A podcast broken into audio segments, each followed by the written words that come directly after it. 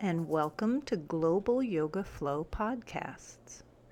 In this podcast, we talk about the kleshas.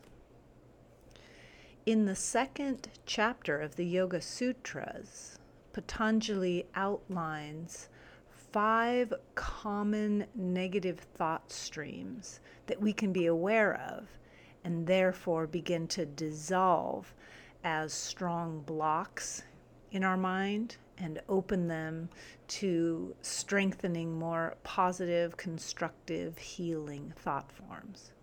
So these five negative thought forms are called the kleshas. Sometimes I think of the word clash, how it sounds a little like klesha, clash. And so these are five types of thinking that clash with our natural flow of confidence, empowerment, and joyful growth. So the five kleshas. The sutra sounds something like this Avidya, Asmita, Raga, Dvesha, Abhinavesha, Pancha Klesha. So it's telling us, it's listing the five kleshas, and then Pancha means five, and Klesha, that is what these are. So it's a very simple sutra. Like most sutras, it's almost like it's written in code, and then we get to decipher it. We get to unpackage the deeper meaning so we can apply it to our lives. So the five negative thought forms are avidya, ignorance asmita, the illusion of separation, raga, lust, and dvesha, repulsion. Abhinavesha is fear of letting go, commonly thought of as fear of death, the ultimate letting go. So let's look at the first one avidya, ignorance. Now, this is a very specific type of ignorance. It is a forgetting or an ignorance of who we truly are, an ignorance of our ability to focus, and through our ability to focus, to create deliberately the flow of our own lives. So it is an ignorance that we are source energy, that God is within us, and that we came here to use that God source energy to create our own individual legacy of betterment, of, of beauty, of connection and healing. When we forget that, we feel powerless in our lives, and that is often when we have a lot of negative thinking. We think that we have um, an environment that's coming at us and we have no control. So, generally, we're reacting to that in sort of a defensive way and we become unkind, a little bit desperate and mean. So, this is a negative root in our in our thinking avidya forgetting or being ignorant of who we truly are our creative power and our never ending connection to source, source energy, the same energy that creates universes and the flow of life. So, can you think of a time when someone taught you something so helpful and it totally changed your life? Something that, that I mean, they really taught it to you, by example and by um, giving you something to do and experiment with. So you had a direct experience of it and you got it. And you were like, whoa, why didn't somebody tell me this before? This changes the game totally. So maybe you remember feeling that you wished you'd known that sooner because it took away so much suffering. Well, this is an example of, of why avidya or ignorance is called a klesha, because it can really block the flow of, of more ease, confidence, and empowerment in our lives and in our ability to um, assuage any kind of fear or, or lack of control. So, so by seeking new knowledge, this is the teaching, by seeking new knowledge, letting that be the freight train of our lives. I'm always wanting to learn something new. I'm always wanting to understand who I am more deeply. And it's not always through book learning, although that's a great way to seek knowledge. But that deeper knowledge of who I am, feeling into the mystery, feeling into connection with your soul, that also is the seeker's journey to keep our ignorance at bay and our curiosity nice and strong. Okay, the second klesha, asmita. Asmita is a sense of false separation. Sometimes I'll do word games to remember the meaning. Asmita, I think of that center syllable, me. Asmita, it's all about mita. Asmita, it's just about mita. So you can be goofy like that and remember the meaning of the word. That's a fun way to learn. Asmita, it's all about mita. So it's a forgetting of our interconnectedness with each other, with all of life. And that forgetting, asmita, forgetting our interconnectedness, usually comes from an ego that's desperate to get what it wants right now, no matter who I have to step on on the way. And that kind of desperation can only come from an ego that doesn't really understand its place in the larger flow. And desperation is always coming from a deeper sense of, I'm not enough. Otherwise, why would we be desperate about something? It's like desperation, extreme behavior of any kind, is trying to compensate for a very deep sense of lack, right? Why would we have to flail if we didn't feel like it was all slipping away? Right? So asmita is this false sense of I'm separate, I'm all alone, I have to prove myself, I have to be as big as I can, or no one will notice me, or I won't get what I need. So that sort of ego desperation, we've all had it. It's, it's what we're calling in the kleshas asmita. So have you ever had a moment of, of releasing that desperate ego impatience. If you ever had a moment of like, okay, I just totally give up. I've been trying to control this thing. It's clearly not controllable. I've been trying to tell everybody how to do it right. Nobody's listening to me. I give up. So you let go of this sort of impatient need to control and you just allow things to unfold as they are. You just allow others to get what they think they need. You just walk away. And have you noticed that when you do that, oftentimes our needs end up getting met as well? Maybe just not in the way we originally were grasping to, but we go, oh, that kind of worked out for me. Hmm, interesting.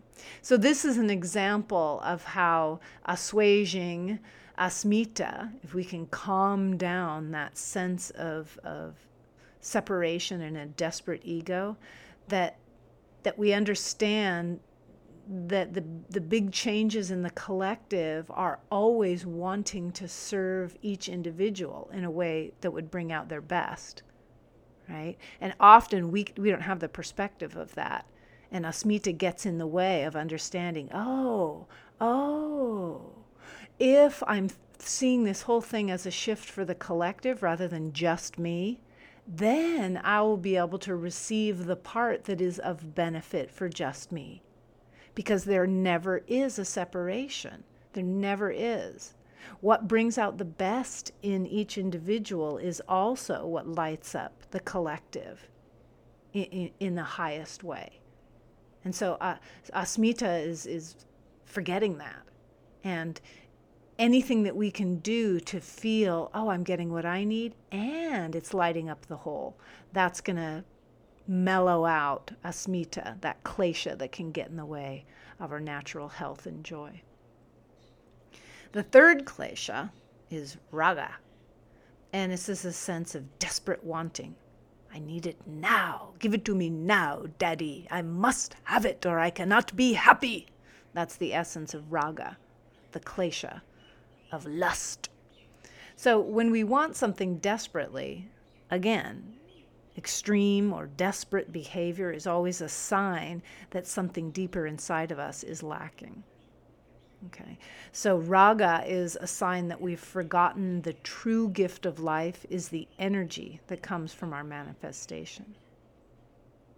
If you've ever had a, a situation where you're you're almost like crazy for this thing sometimes you know this is what creates those big blowout messes like adultery. I must have that person even though i've promised myself to my wife or husband. I must have that person. And you just you're blind to the mess you're going to make and the hearts you're going to break and the kids you're going to disappoint and you go and you do it. And you have that wild night. And then you recognize that that temporary high is nothing compared to that long term peace and trust of the of the beloved and trust of the children and goodness of their futures. All of that wonderful energy was much more important than that moment of the lust manifesting. So so raga is often a forgetting that that the true gift is the energy you know not that person's hands on my body or my hands on their body or even you know somebody who has an opportunity to steal something and get a bunch of money. They understand that when i'm in my quiet moment with myself if i don't feel good about the things i've done and the principles i've lived by then this wad of cash i could steal from this person has no meaning so when we understand, again, that the true gift of life is the energy that we feel in our quiet moments about who we are and who we're becoming, then, then we don't really have that sense of desperately grasping at things like money or sexual encounters. And the cool thing that happens when we mellow that desperate lust is that we get those things, but in a way that serves our highest and keeps the peace with the people, the community around us. You're going to get what you need. You don't have to do the desperate, give it to me now thing. In fact, that pinches off your ability to receive it in a way that's sustainable and keeps the peace. So, raga. Yeah, really, a, that's a nice one to just breathe through and mellow it out. You practice mellowing it out by remembering that the true gift is the energy and not the thing. And then the thing comes and you get the energy. Okay. So here's a nice, before we move on, here's a nice summation of raga. When we think we can't be happy without having something, then we're perpetuating our dependence on outer conditions in order to feel good or in order to feel at peace inside. We don't want to perpetuate that. And, and the practice is teaching us feel good first. Find a way to feel good no matter what the outer conditions are. Feel your goodness, your sweetness, your inner peace no matter what the outer conditions are. Live in that wonderful energy. Even live in the energy of the abundance you want, or the new lover that you want, or the rekindling in a relationship that you want. Live in that energy. Feel good first. And the outer form will have to shift according to the, the shift of your energy. But if through desperation you reach for the outer thing, it's going to feel yucky inside. It's not going to be what you want. Okay, the fourth klesha is dvesha. It's just, it's my favorite one. It's repulsion.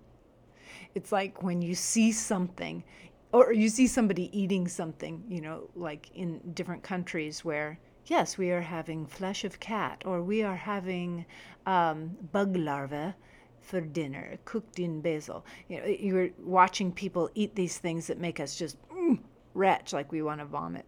So that that's dvesha but you can also sense how it's like the essence of judgment too. You know you see somebody wearing something that you think is ridiculous or with a haircut that you think is very unattractive and you're like oh i would never do that. Oh disgusting. Oh repulsive.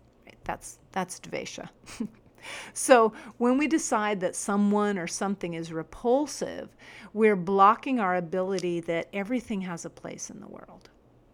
Every choice has a place in the flow of life. And even things that we think are terrible are, are often an important part of another soul's journey. You know, some people do actually come to the planet to be, to live a life of the warrior and to really be involved in, in things that perhaps are repulsive to us. But there is this soul that just knows this is the exploration they came to do. And there might be, you know, battle and, and blood and things that we do not want to invite into our experience.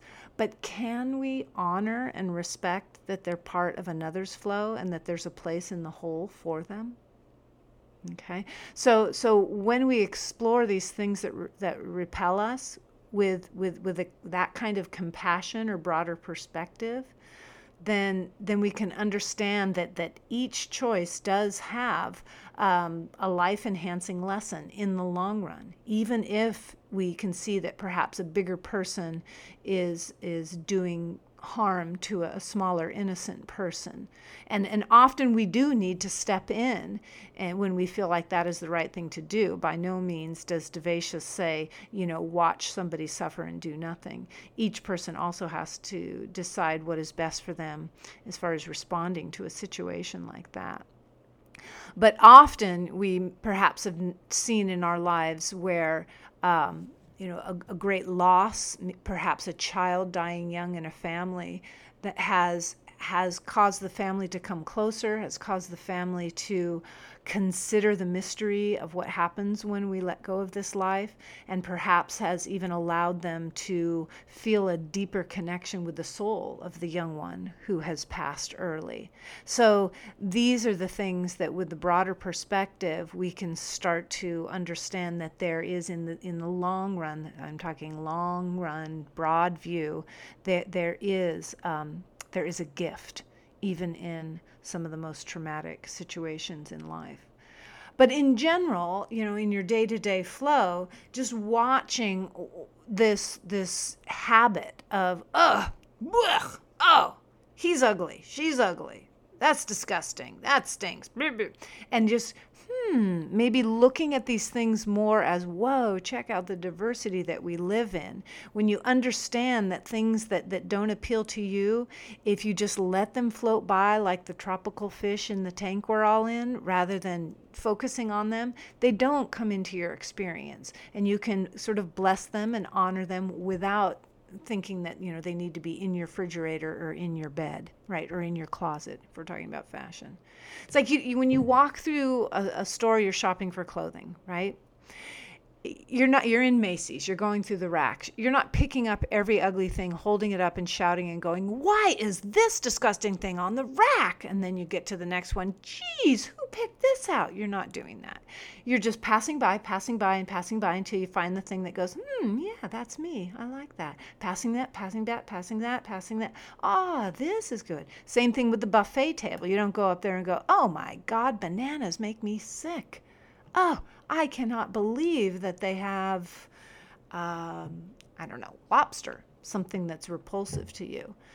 Um, liver and onions, ah, you don't, you just go, hmm. You notice it and you walk over to the watermelon or the bacon or whatever it is that turns you on and you put that on your plate. You don't have to judge the other stuff, right? Okay, so the fifth klesha again, it, sometimes it's called grasping, just general grasping, or which is sort of fear of letting go. You can kind of get that. We grasp when we're scared of letting go. But ultimately, abhinavesha, that fifth klesha, is fear of death, which is the ultimate letting go. Right? So this klesha is also rooted in that first klesha, avidya. Right? All kleshas are rooted in that general ignorance of who we really are if we if we really had a visceral connection with soul as we move through this life, right, which is really what the, the yoga lifestyle is about, if we had that very i'm here with my inner being i'm taking my inner being to the party i'm taking my inner being into this marriage i'm taking my inner being into parenthood I'm taking my inner being who loves me unconditionally to this new job I'm taking my inner being to the party right? If we really had that sense of of the love and the support and the the resources the inspiration and guidance that's with us 24 7, we we wouldn't be scared of death because we'd understand that it's not an ending. It's it's just a, a, a, release of focus on the art project that's been our body and identity and a coming back home to be like oh there you are inner being. Yeah. Oh, oh i know this place. It's like a the most familiar homecoming when we fold back into ourselves and and liberate the focus of in the physical to return home to, to the soul and and so when we've got to practice that until it becomes comfortable and real, that relationship with the inner being.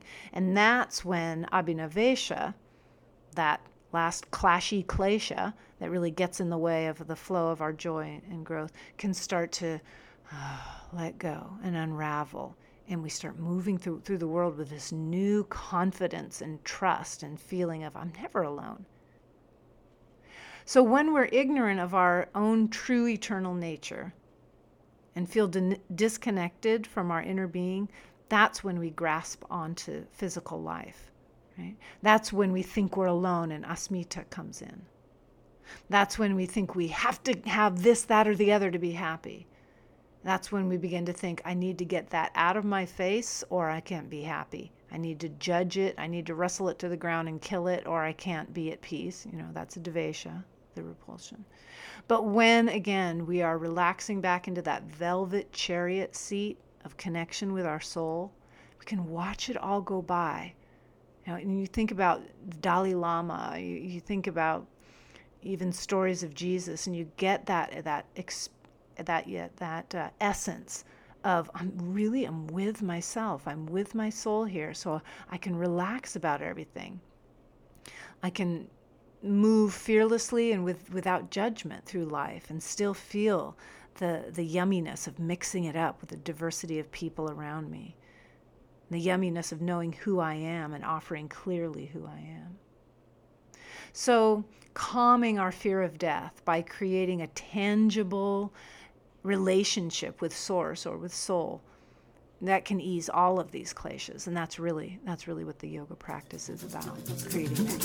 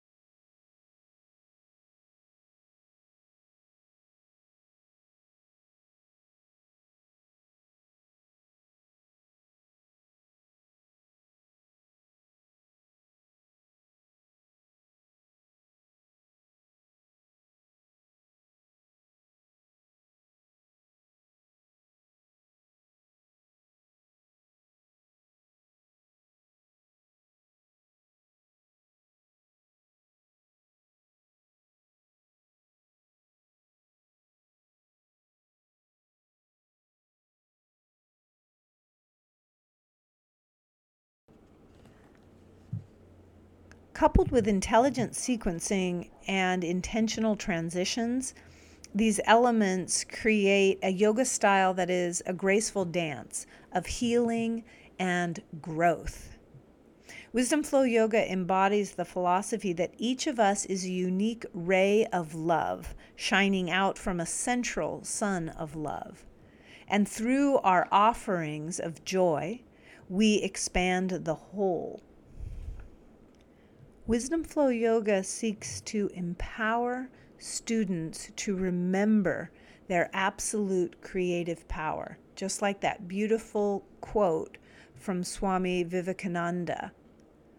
We are responsible for what we are, and whatever we wish ourselves to be, we have the power to make ourselves. This is the empowerment that Wisdom Flow Yoga and Wisdom Flow Yoga teachers are asked to offer first to themselves and then to their students. And it is our birthright, this creative power.